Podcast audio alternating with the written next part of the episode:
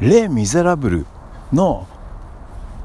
えー、ブルーレイをね、買ったんだけど、まだ見れてません。はい。ドクター・ロバーツ、渡辺和夫のピックアップアリアで行こう。始まるよあのね、アマゾンの、なんだっけ、えー、プライムビデオの、うん、レンタルをですね、レンタルで、えー、あれだよ、レ・ミゼラブルをね、えー、見たんだけども、あまりにも感動してしまってですね、その後 YouTube でその音楽だけを聴いてたらやっぱりどうしても画面が見たいとという風になってきてですね画像かと画面が見たいじゃない画像ね役者さんの表情とかさあのー、見たいなと思ってねでブルーレイを買ったんですよ。迷ったんだよね買う時。Amazon プライムのあのなんつから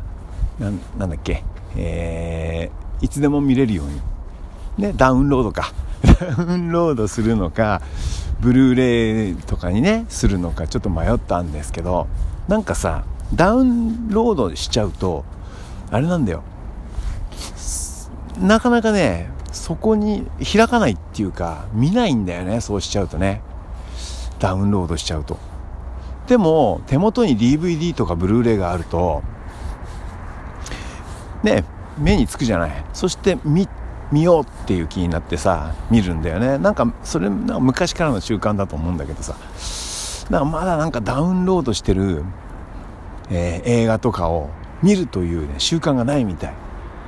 実はねあの、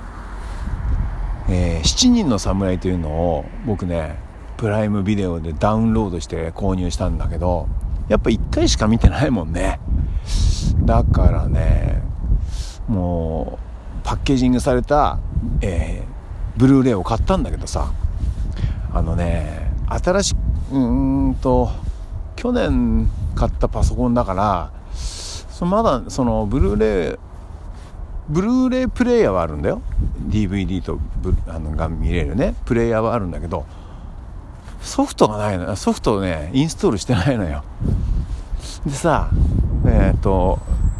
いろいろ調べてみたんだけどなんか無料のそのアプリみたいなのがあるんだけどなんかねなんか無料のアプリを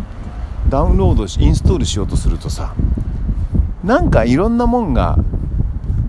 通知来ない？なんかパソコンに。それがねちょっと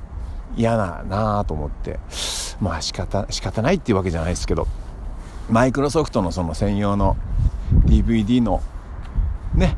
えー、なんだっけアプリか。アプリを買おうかななんてね思っちゃったりなんかしちゃっております、えー、皆さん日曜日のね、えー、夕刻ねいかがお過ごしでしょうか？渡辺和夫は、えー、そろそろ自宅に、えー、戻って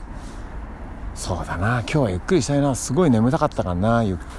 えということで月曜日からがまた頑張れるようにね今日はゆっくりしたいと思います、えー、いつも聞いてくれてありがとね。じゃあまたね。